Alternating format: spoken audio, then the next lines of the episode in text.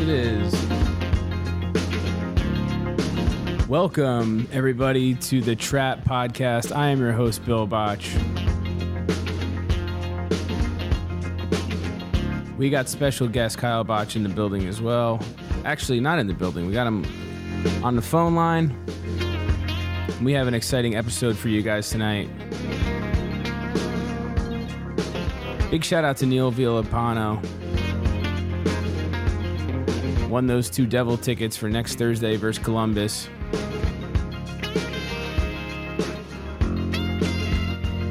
I want to see you get nuts, Neil.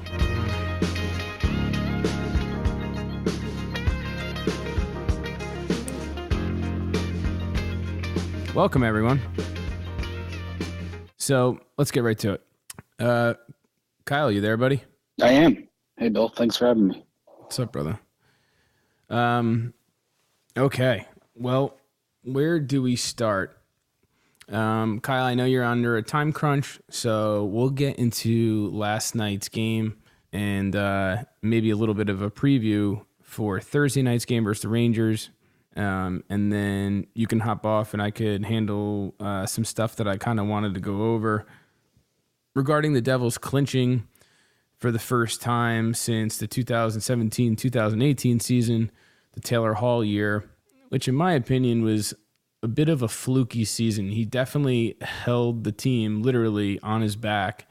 Um, but you saw what happened afterwards. It was uh, it was a free fall for sure.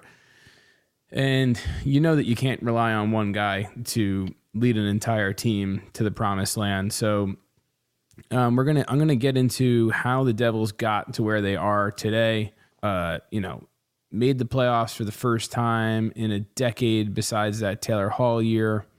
And then we'll follow up with a a part two episode that'll go into where the Devils are going. So let's start off and go over the game last night. Obviously, the Devils were on Long Island last night. They lost the game five to one, and you knew it was going to be a tough one. the The Islanders are are fighting for a playoff spot right now, and they play a very structured, muck the middle of the ice up, good along the boards, heavy playoff type team. You know that's the type of game they play. That's the type of team that they are you knew it was going to be a tough one. You knew that they were going to give the Devils all that they had, and I didn't feel good about this one from the beginning. The, you know, the game last night and the game Thursday are huge tests for the Devils going into the playoffs. These are big games, and I think it's a good, uh, it's a good measuring stick for the team to really see where they are. And I can't help but feel like right now it feels like they're kind of limping into the playoffs a little bit. What are your thoughts? Yeah, I mean, last night was tough. I mean, like you were saying, I mean, that's a they played a Lou Lamoriello esque type, you know, game, um, which is to be which is to be expected.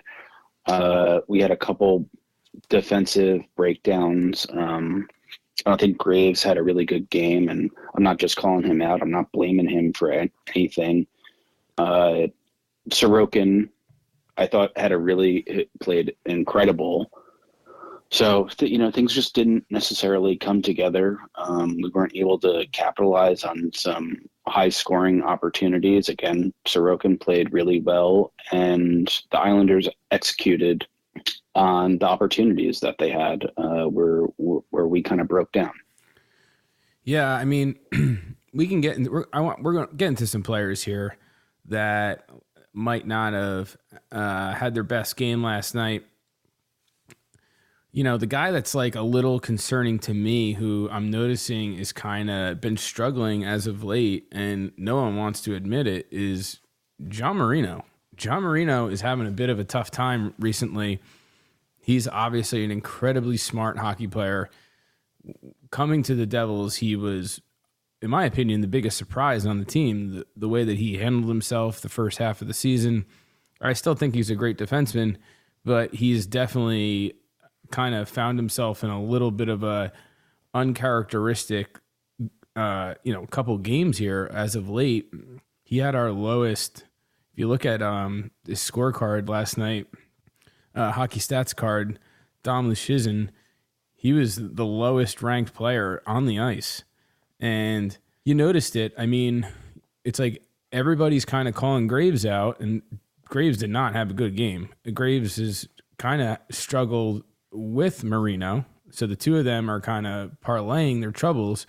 But, um, you know, everybody's kind of on Graves because of that one play in front of in front of the net. You know, the truth is Marino had pinched. He was caught out of position, but the puck was along the wall, and Miles Wood had the puck on his stick with time and had a chance to get it deep. And instead, he turns the puck over. It turns into an odd man rush the other way. Now, Graves actually defended the play pretty well. He was out in he. You know, people thought he was too far away from the net or like wasn't on top of Palmieri as as quickly as they would like him to be, which I understand but you have to remember he had a guy back door, so he was kind of trying to prevent that backdoor pass. And you would rather prevent the backdoor pass and let the guy go wide around you and hope that you have recovery coming from your back checkers down the ice. And Wood actually came back and skated hard back, but then when it got when he got to Palmieri, he just didn't do anything. He just stuck his stick out and Palmieri kind of just skated right around him. You have to just lay into him at that point. So it was it was breakdowns by multiple players on that play, and um, yeah, yeah. I mean, again, I'm, I'm I love Graves. I'm not blaming him. I think it maybe, uh, and again, I understand exactly what you're saying. I think he was trying to. I don't think that he was positionally terrible. Maybe a little, you know, gave a little bit of room, but I understand exactly what you're saying. It's like you know, picking up the the the free guy and hoping that Vanecek can make a save.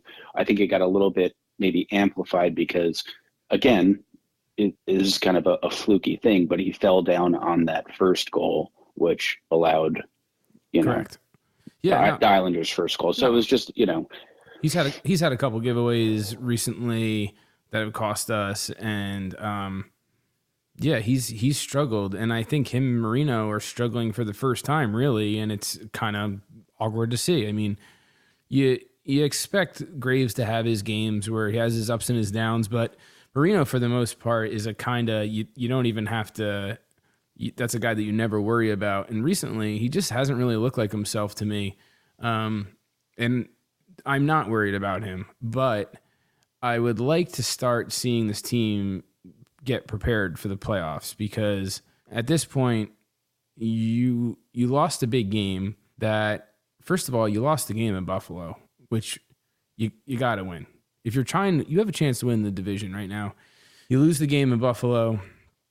You play a game versus Ottawa that was good, but it wasn't great. Um, a struggling Ottawa team, and then you go to the island and you you just didn't finish, and you can't keep bringing up the fact that the Devils are getting goalied. Now, Sorokin, if you go back and you like, I, I think I did, uh, I picked like who would win the Hart and who would win the Vezina or, or whatever. Sorokin, he's one of the guys, man. Like, I think Sorokin is just as good as Shesterkin. I'm not just saying that because of the game that he played last night. Like, I, I've always thought that Sorokin was going to be one of the top goaltenders in the league. And you saw last night the the positioning, the side to side movement, like he did not look flustered at all. If you go to the heat map, the Devils just had so many good scoring opportunities and they they just couldn't put the puck in the net. I mean, if you look at expected goals through all situations, the Devils leaded the Islanders the entire game. So the Devils were expected to score 4.97 goals based upon the shots they took and how they played, and they only scored one goal. So, I mean, Sorokin really kind of dominated this entire game on the deserve to win meter. The Devils were at 74.5% compared to 25.6%. And I know that the games are played on the ice, but the point is the Devils did dominate some of the play, but Sorokin just looked so sharp. There was not, getting nothing by him. And on the other end, you had um, Vitek Vanecek, who played a good game, but his expected goals against was 2.87 and he let up three. So when you have a goalie who is beating their expected goals against by literally four goals, and then you are letting up, you know, a, a quarter of a percentage more of a goal than you should be letting up, it's hard to win a game. So I don't I don't see a world where Vanecek is going to outduel a Sorokin. And this is kind of what scares me about the Devils' potential first round playoff matchup. It looks like they're going to play the Rangers. And that's why I really mm-hmm. was hoping that they were going to play a little bit harder with a little more desperation in these last couple games with Carolina within reaching, you know, within arm's length, missing Svechnikov, a hard schedule. I thought that if the Devils could possibly get a couple quick wins versus the Buffalo, the Ottawas of the world, that you might dodge a bullet and not have to play a Shesterkin on the other end of the ice, who you know can be on any night the best goalie on the planet when your goaltender is kind of struggling. And on top of it's one thing when you play the Islanders and Sorokin is really good and he could take over a game. The Islanders can't score the way the Rangers can score. The Rangers score every game. So you have to know that you're going to score four goals versus Shesterkin. I don't feel really comfortable knowing that the Devils can do that right now, the way that they're finishing. No, for sure. And the fact that we have, you know, it seems like Ruff is just going to go with Blackwood and Vanecek at this point. Um, with with Mackenzie coming back off of an injury, and it just seems like we have two question two question marks. And and again, I I love Vanecek, and I think he had a great season. I think he he's he has shown flashes of brilliance, you know, in other parts of the season, which we're maybe not necessarily seeing right now through you know this past month and a half or so.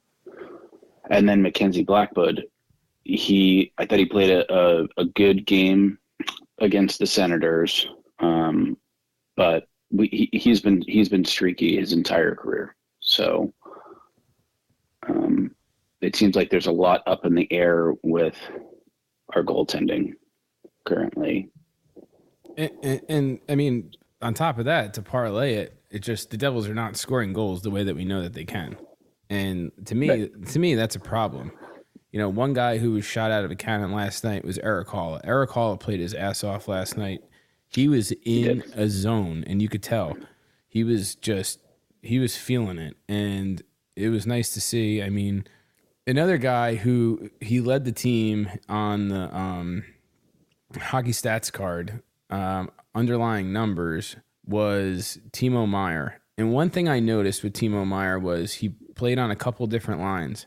But when they moved him to the third line, he looked like a man possessed. He looked like they said, go out there and literally just dominate, and you don't have to worry about passing the puck to Nico or passing the puck to Jack or getting open for them or you don't have to share the puck with anybody. Just go nuts. And when he played on the third line, he's played on the third line only two games.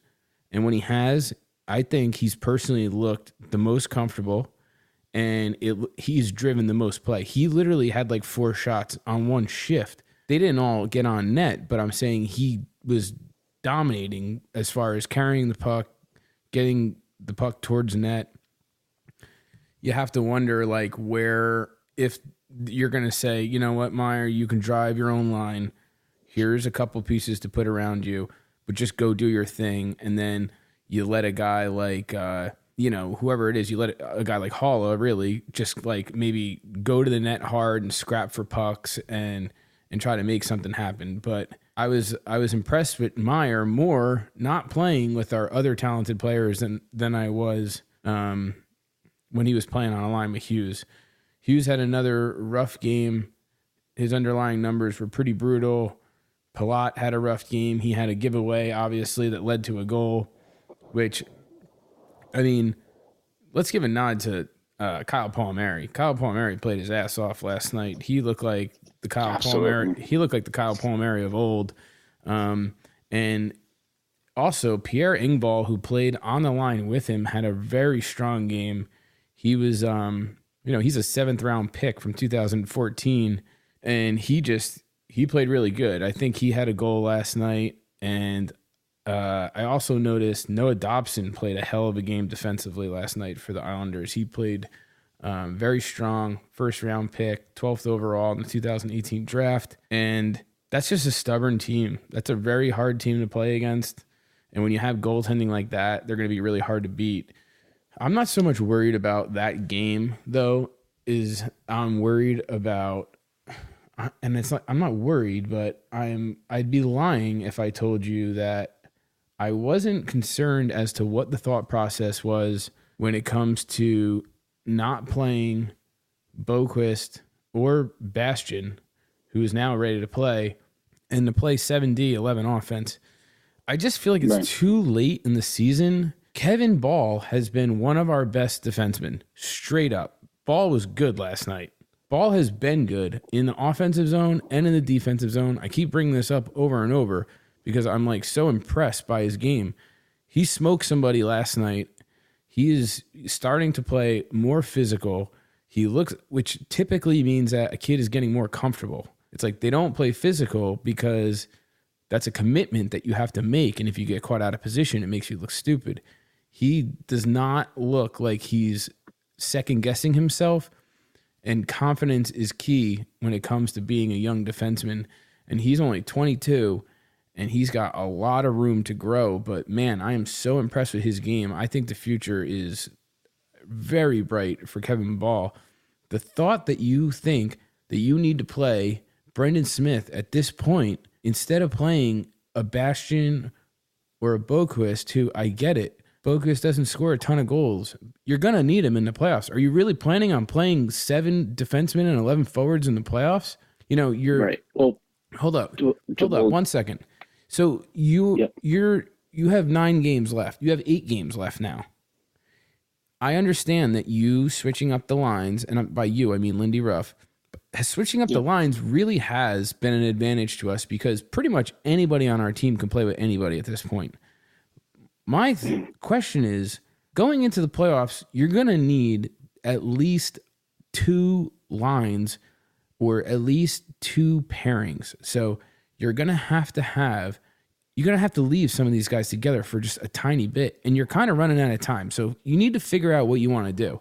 It's not fair to throw if they go 7 and 11 on Thursday and then they decide to throw Boqvist and Bastian into the lineup literally with 5 games left in the season. How, what, how do you expect them to be prepared for the playoffs or like you know you're not putting them in, a position to succeed. You're you're you're juggling them around too much. And i have had no problem with lindy ruff juggling lines especially when lines weren't producing. But you you made it. You got to the point where you're going to be in the playoffs. You're going to need structure. You have to let some of these lines you have to let some kind of chemistry happen at some point. You broke up the tatar nico mercer line.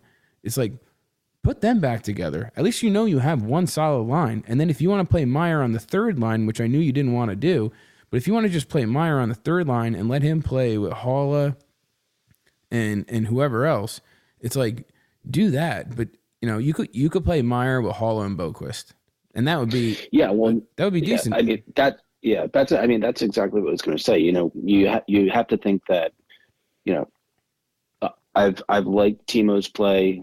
Um, he he plays hard. You know that the the goals are going to come. He's just you know grinding it out, and he's making he's making plays happen. They just haven't been you know executed on.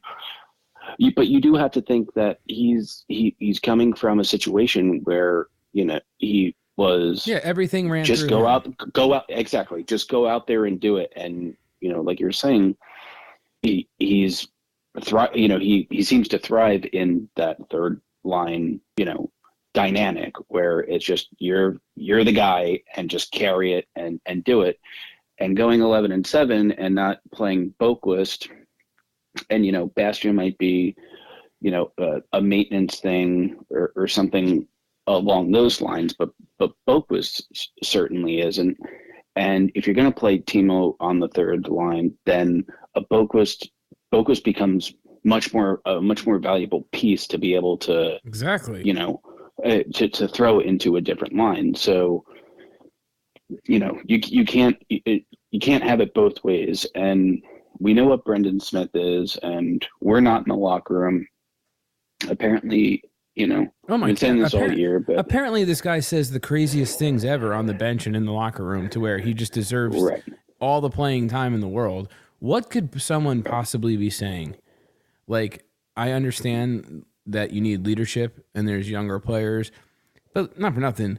I mean, Nico's not a rookie anymore. Nico's a veteran at this point, and you brought in Palat and you have Dougie Hamilton. And I, I don't think Dougie's the most vocal dude, but it's like, Right. what is what is Brendan Smith saying that is so goddamn important that you need to throw him on the ice to make mistake after mistake after mistake when you have a perfectly good sixth defenseman in Kevin Bahl? Right. I don't know.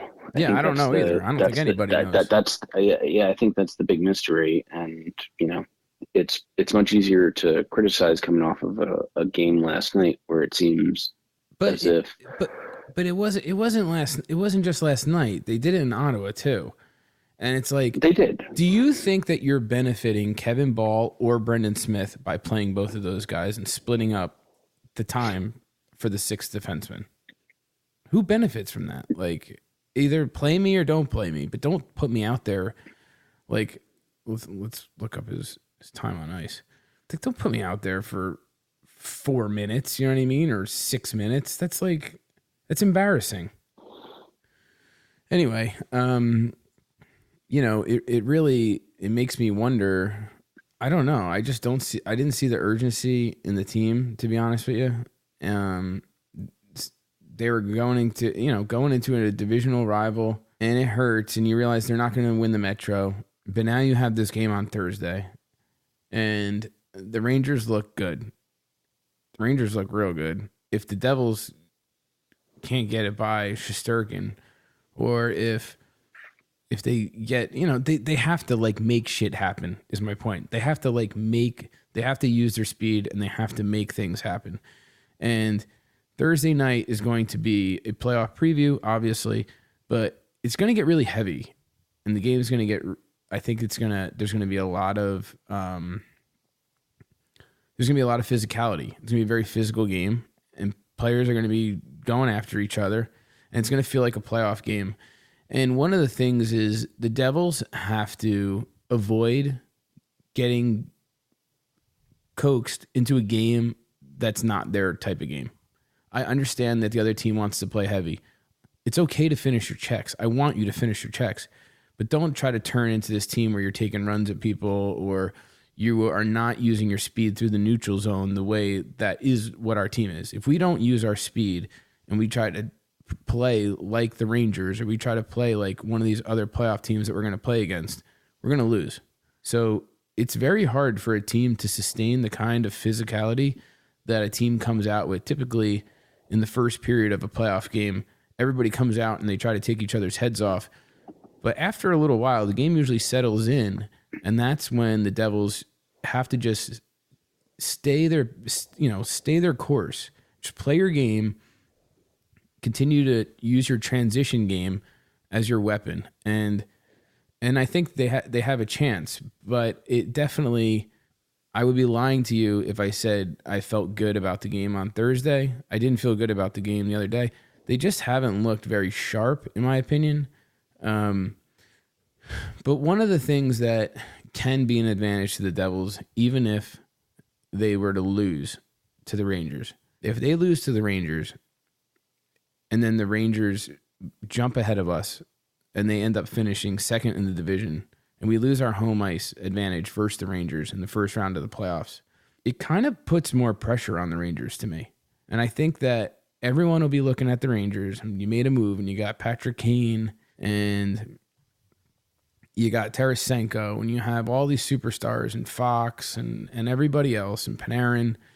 And I think it puts a little pressure on them and it takes a little pressure off of the Devils. And the Devils go back into this underdog kind of role to where the Devils played a lot better when they were the underdog, to be honest with you, in my opinion. And then once the league, they put the league on notice, teams kind of figured them out a little bit. And it became it became a little harder for them. I, I actually think that it might benefit the Devils if the Rangers get home ice over them and they kind of fly under the radar for a minute. And, you know, the Devils never get respect compared to the Rangers. So it's like, let's put let's put the ball in the Rangers court and let's see what the de- you know and see what what kind of surprise the Devils could come up with. You know what I mean? Is that crazy? No, no, I don't think that that's crazy at all. Um, going back to what you're you were saying earlier, I think that it would be foolish if we came out and tried to to change up our game, you know, with what's been working the entire season. It's kind of like if you're a football fan, you watch a, you know, your defense dominate an entire game and then it's you know fourth the end of the fourth quarter and you drop into zone and you stop blitzing you know it's like you have it's like you have to play to win to you have to do what you've been what has been what you've been successful at and it's, it's not like the devils are the devils they were three years ago where we were completely undersized and you know just basically had no physicality whatsoever. We have some big guys you know, we, we, have, we have our defense is actually pretty big. And we have i feel like much stronger players on offense than we did three years ago obviously so it's not like we're going to go out there and be a bunch of goons but i don't want to get away from our speed and playmaking, which is what has been our bread and butter. Yeah, but recently we haven't finished, and you have to put the puck. You got to put the puck in the net, and that's what I'm saying. If like you're going to be playing, you're we're a team that's struggling finishing right now, and we're about to go play arguably the best goaltender in the world in a series. That doesn't help, especially when our goaltending does not look as sharp as it was at the beginning of the season. So those are the, those are like the kind of things that concern me a little bit. As far as like speed and skating and, and even our defense, I mean, our defense has been a little bit sloppy as of late, but I still think our defense. I mean, we could definitely hang with the Rangers. Um, I don't know. I think this weekend or this weekend, I think this Thursday, this game is going to be a, a big test, and it's gonna maybe set the tone to where if the Devils come out and beat the Rangers, let's say they beat the Rangers uh, four to two in regulation or three to one in regulation, I think it's gonna like really jazz the team up and go a long way with the team. If the other thing happens and the Devils end up losing to the Rangers, it could it could just continue to fuel the monster that is the Rangers right now, and the Devils could start with a bunch of young players could start questioning themselves going into the playoffs. So you you don't know. It's like you really don't know. I I wish I had an idea as to how mature the team really is right now, and if they were to drop a couple big games versus a couple big Metro uh, rivals, how far that goes when it comes to their confidence and their uh, what their thought process is going into the first round of the playoffs after n- most of these guys never playing in the playoffs before. again, not in the locker room. I wish I had the, the answer to that one as well. Um, I still think that the Devils can obviously beat any team in the NHL. Um, it's I do think that it does come down to confidence and playing loose, and I think those two things are a delicate balance. You know, we saw it with Jack, which we talked about you know how many times on previous podcasts before. He was just forcing it and you get that frustration. And i don't think that some of these older guys who have been there let that you know snake bitten yeah Palat's in drought like Pal- drought shake them like Palat's in a, in a slump right now and right i mean is anybody worried about Palat going into the playoffs? I don't think so. I mean, you know what I mean? exactly. I mean, how, how many scoring opportunities did he have? Oh man, he know, he they- looked so good versus Ottawa. He looked amazing. Yeah, Um, and they're gonna start going in for him. It's exactly. uh, In the same way that we're talking about that Haula was going to start coming on Right. in, and again, he had one he had one shorthanded goal. So I'm not trying to. but he was but he was all uh, over the ice last night. He was our best player He by was. far. Right.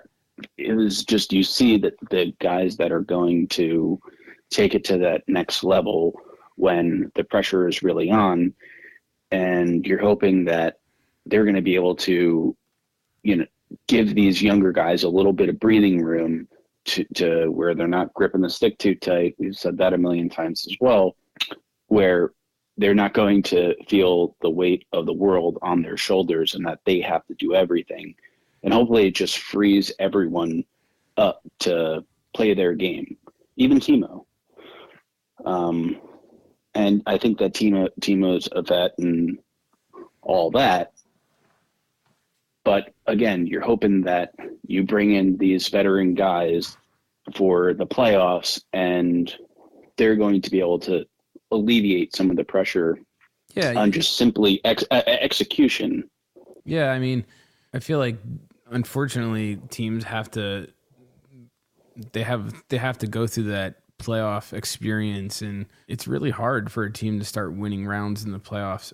I mean, if you look at whoever's going to win the Eastern Conference, holy moly, like you have to go through a gauntlet of teams. I mean, think about how many good teams you have to beat if you want to make it just to the Stanley Cup in the Eastern Conference between Boston, Toronto, the Devils, the Rangers, the Hurricanes. It's like it goes on and on and on. It's like wow, whoever that's gonna be, somebody's gonna be very tired after uh, the Eastern Conference Finals. But uh, excuse me, but um, Yeah. Yeah, I don't know. It's gonna be interesting to see what happens. Um, T- Tampa too. no, I mean it's it goes on and on. Dude. yeah, Like, yeah. No, I. It, yeah, no, even, I know. It's not even fair. It really isn't. Right. like if you get lucky, you get to play the Penguins because they don't have any playoff experience, or you know you get to play the Islanders, who I mean they're literally built for the playoffs. Right. Um, so it will. It'll, it'll, it's going to be a difficult test for somebody, but Thursday night should be very interesting. And I just hope the Devils come out and really. I think it would be a good win for their psyche for sure. Um, and I'm curious to see who they play because I, I'm not a fan of the seven defensemen, eleven forwards at this point in the season. I think that's something that you play with at the beginning of the season to see feel people out a little bit. At this point, you should know what your roster is, um, and between between Foote and Bastian and Boqvist, it's like figure it out, man. Like figure out your figure out who you want to be in your starting lineup. All right, you don't want to have the lines correct. There's only eight games left until the playoffs.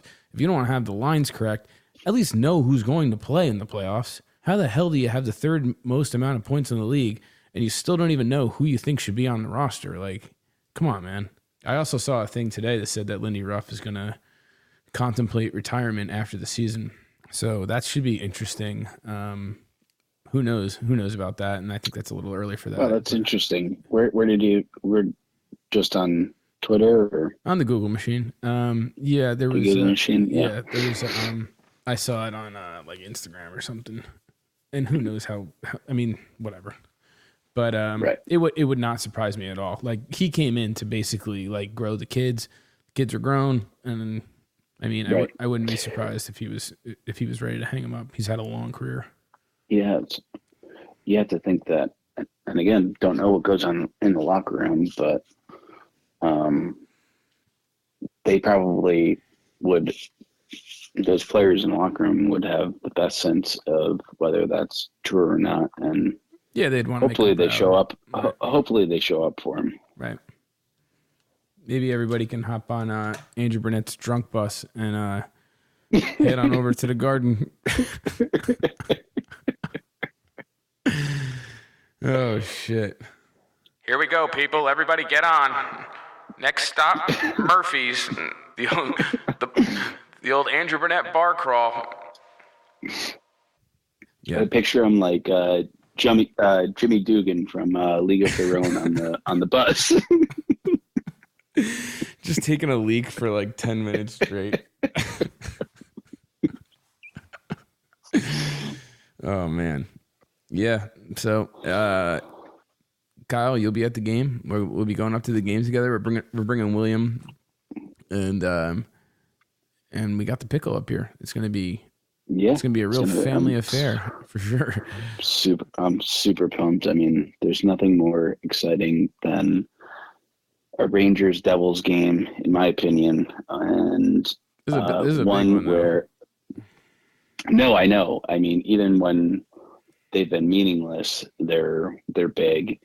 Knowing that, in all likelihood, we're going to be playing them in the first round of the playoffs. Um, it's going to be a preview of what we're seeing, and you know, uh, two weeks after that, I mean, it's it's there's going to be some serious, serious I'm- vibes and energy. Oh my god, I'm like I don't know if I'm like built for this right now. It's like I have a whole life besides hockey that I don't need like yeah, it's like almost hard to enjoy. Like once the playoffs roll around, it is going to be very I'm uh very emotionally invested at this point. So, um And you already have one broken hand, so yeah, I already broke my broke my one hand, which I went to the orthopedic today and he, he said it's healing. I said, "Yeah, well, um, Oh. someone someone shook my hand and uh, it it really hurt." Um, Jeff from Devil's Insider must be like a mason or something because he like my hand crumbled when he when he shook, when he shook it. and, and I was like, and I was like, he goes, "Yeah, that's gonna hurt for a while." I said, "How long do you think?" He's like, "About a year and a half." I was like, "Oh." fuck. oh, that's not too bad. and mean, they fly by. Yeah. So, um, well, Kyle, thanks for hopping on. I don't want to keep you too long, but um, Yeah, of course. Well, thank you for having me. Um, so excited for for Thursday, and uh, let's go Devils. Thanks, Bill. yeah, man, take it easy, brother. You too. So, um, I basically, I, you know, the Devils clinched the playoffs, and I was extremely excited. Obviously, it's been the first time since the 2017-18 season, that Taylor Hall season, which even at the time I felt it was pretty fluky. The Devils won a ton of one goal games, which they're doing again this year, which definitely concerns me a little bit. And I brought up in previous podcasts you want to see some outright wins, some more outright wins, because all it takes is a, a wrong uh, bounce of the puck, and th- and those games change. You know what I mean? You can't rely on winning in overtime over and over and over. You can't rely on scoring in the last minute of the game with the goalie pulled over and over and over. But that Taylor Hall season was definitely special. There's no doubt about that. Um, but I kind of almost don't even count that. We won one game, and uh, and I, I was there. It was actually it was so fun. Uh, I miss I miss the playoffs so much, and I'm looking forward to this year's. We we did before that. The last game I was at was the was the Devils Rangers Henry game six overtime um, goal. So it's just been a long time, and uh, you know you wonder how does it how does a team suffer for ten seasons, literally ten years? How does a team go through so much pain? So I started putting together this little thing, going over how we got to where we are today, because where we are today is the most promising team I've seen in forever. It actually it reminds me of I want to say the 2008 New York Giants team, which I believe would have won the Super Bowl. It was the year after they won the Super Bowl with the helmet catch, and Plaxico shot himself in the leg in the club, wearing sweatpants in a club. Like George Costanza from Seinfeld, he gave up on life, and in order for them to like show you what to symbolize give, giving up on life was he was wearing sweatpants out in public. Meanwhile, Plaxico Burress is a professional athlete who just won the Super Bowl. He's going to a nightclub and he has his gun in his sweatpants and it leads to him getting shot. And I it cost it cost the Giants a potential Super Bowl, let's be real. But whatever. that's a whole nother story. So basically, what I did was I went through since the 2011 2012 Devils team, and I went over the past 11 years. And I did it very vaguely because we don't have all night, but it'll give you an idea as to where, how we got to what we have now. So we could start with our drafting. So, um, our drafting was really tough. It was bad. It was just flat out bad. Now, Lou Lamoriello left the Devils in 2015, but he made these picks from 2011 to 2015. So let's go through the Devils picks. So in 2011, um, we actually we had a we had a good pick. We picked um, Adam Larsson, which Adam Larsson was is a good player. There's no doubt about it. We had big expectations for him because we picked him fourth overall. So think about it's like kind of picking like a Luke Hughes. The problem was the players that were picked Adam after Adam Larsson. You had Ryan Strome, you had Zibanejad, Mark Scheifele, Sean Couturier, Dougie Hamilton. Uh, you had JT Miller, Joel Armia, Klefbom. It's like you had all of these players. It's like if, if you could have got if you could have got a Zibanejad or a Scheifele or a Couturier or drafted Hamilton, that's kind of a big whiff. So the Devils kind of had a rough. They had a rough. Uh, it was a rough draft for them. Then you get into 2012. The Devils pick 29th, and they get Stefan Matteau, which is baffling to me. You draft Stefan Matteau. Why would you ever want that name associated with our team? That's like, that makes no sense. Stefan Matteau, out of everybody in the world, you're going to draft a guy whose father scored the game winning goal in the most watched Devils Ranger hockey game ever? Really? The most celebrated moment of a, as Ranger fans ever? Matteau, Matteau, like really? You're to draft this guy? He was a bum. In 2013, we didn't have a pick in the first round because that was the year 2013. Yeah, that was uh that was the year that we traded for Cory Schneider. So we traded our first round pick, who ended up being Bo Horvat, for Cory Schneider. And Cory Schneider played amazing for a couple seasons, but let's be real, he had some injury problems. They didn't have a team in front of him. And you look at what Bo Horvat is doing now and how good of a player he's been for as long as he has, it probably would have been off better off keeping that that pick. In 2014, it gets worse because we get the last pick in the draft. And we get the last pick in the draft because we made the trade for Ilya Kovalchuk, and then we signed Kovalchuk to this stupid deal, and it pissed the NHL off, and they fined the Devils, and then they took a draft pick from him. So we signed Kovalchuk to a 17 year deal, $102 million. And basically, what we tried to do is we tried to circumnavigate the cap. The NHL thought it was Bush League. They hit us with a $3 million fine. And then I don't, it might have even have been by season. And then they took our draft pick away, a first round pick. So when Kovalchuk ended up going over to Russia, quitting on us, they gave us a pick back, but they gave us the last pick in the draft. And the last pick of the draft was John Quenneville. So we're not having a good draft. This has not been good. From 2000 to 2015, which is where we draft our buddy Pavel Zacha. Poor Pavel Zacha. Listen to how this draft goes. Connor McDavid, Jack Eichel, Dylan Strome, Mitch Marner, Noah Hanifin, and then we get Pavel Zacha at six. You're thinking six foot three, 200 pound center, great hands, can shoot the puck like nobody's business, great release. Did not translate well with the Devils. And we kind of, he had a rough go of it when it came to our coaching staff as well. And I'm not blaming our coaching staff, but obviously Zacha did not work out as a Devil.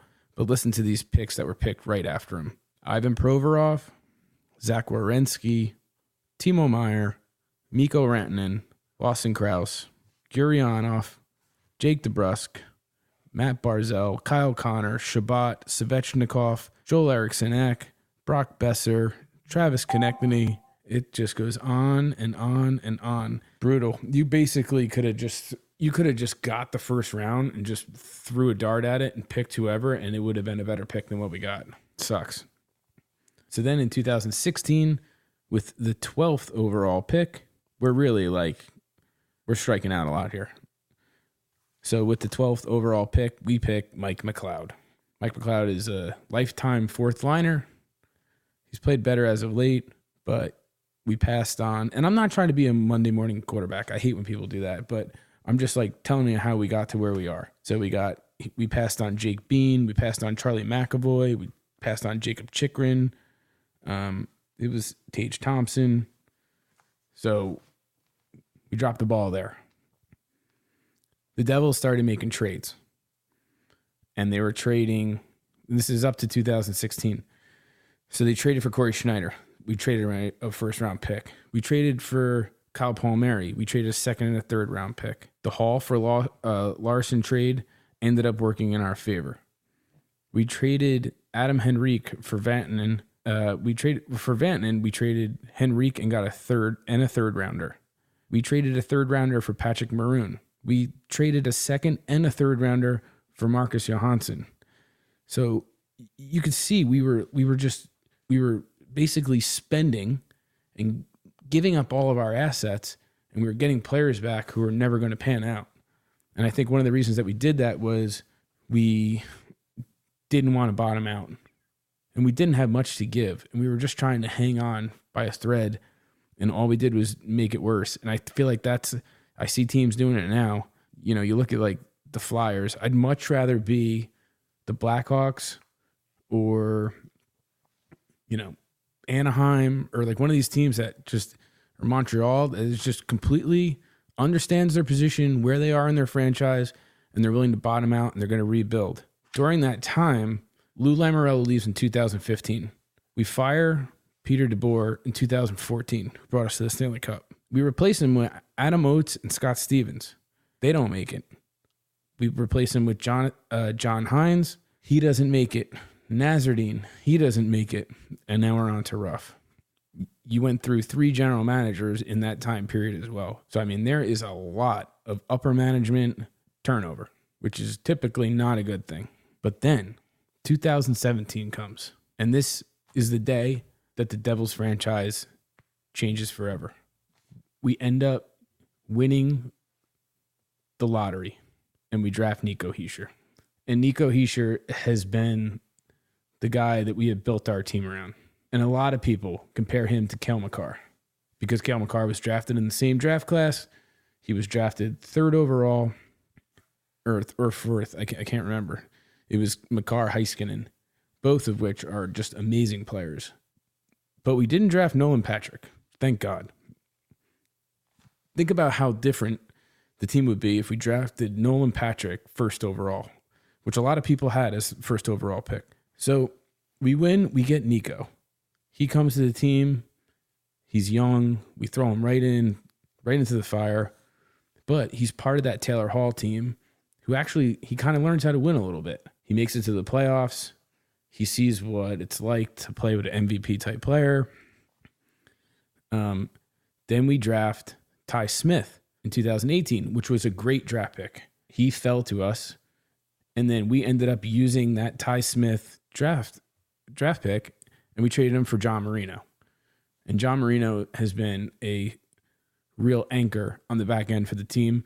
And he's going to be with us for the next, I believe it's four or five years. So Marino is a long term piece for us. And I mean, I'm not saying Ty Smith's never going to be good, but where we where we're at in our development, Marino is such a perfect fit for us. 2019 comes, what happens? We hit the lottery again and we get Jack Hughes. We also draft Okhotiuk. And in 2020, we pick Alex Holtz, but we had a bunch of assets at this point from trading away our veterans. And we are able to pick Dawson Mercer at uh, 18 overall. And Mercer was a pick that we got from the Taylor Hall trade to Arizona. Huge huge for us. We also drafted Mukhamadullin. So with our second rounder in 2019, Okhotiuk, and Mukhamadullin in 2020, we used two of those pieces and we went out and we traded both of them and some picks for and Fabian Zetterlund for Timo Meier this year. And Timo Meier is a total game changer. So now we're like stockpiling people. We're stock stockpiling uh, talent. In 2021, we draft Luke Hughes' brother at number four overall and Chase Stillman.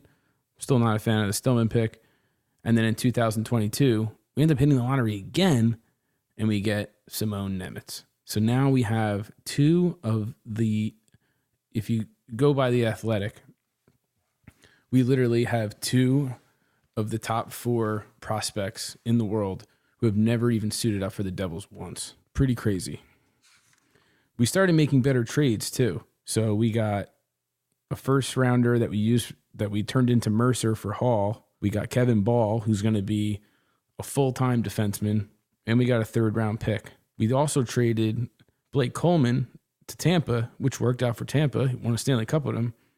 But we got Foote and we got a first, and that first turned into Mukhamadullin, and we traded him for Timo Meier. We made a trade. We got we gave away a third rounder for Jonas Siegenthaler. Siegenthaler couldn't find time on the ice because the Capitals' back end was so good. Orlov and um, you know, you go down the line. I'm I'm John Carlson it was a very, very tough lineup to crack. And we were able to get Siegenthaler for a third rounder. And now he signed a long term deal with us. Team friendly deal. We traded Graves. We got Graves for a second rounder. We got Vitek for a second and a third, which were from last year, so we don't have to deal with that anymore. So we've made some really good moves, and majority of those moves were Tom Fitzgerald. And we actually have a real general manager at the helm right now. We have a real general manager we have an abundance of talent. And now we're about to have our first real glimpse of the team in the playoffs, and they're about to get the, the playoff experience that they need. And if the Devils don't win a round this year or win two rounds, don't be surprised. But every young team has to go through this. This is part of the process. And you go back, and the closest team that you could resemble that resembles us is the Colorado Avalanche. And they took their lumps and we're going to take our lumps. And it's okay because we have we we literally we have a Cale Makar in the wings coming in the way that the Avalanche did. And we have a Bowen Byram the way the Avalanche did. And then you don't and then you're basically competitive for literally the next 10 years. It's a serious luxury. And you really can't give you can't give uh, Tom Fitzgerald enough credit. All right. So I think that'll do it. We are, um, man, I can't believe we're to play the Rangers in two days. It's to be a preview of the playoffs. Wild, right? Anyway, you're listening to the Trap Podcast. My name is Bill Botch. Hope you guys enjoyed yourself. I'll catch up with you uh, after the game on Thursday. Let's go.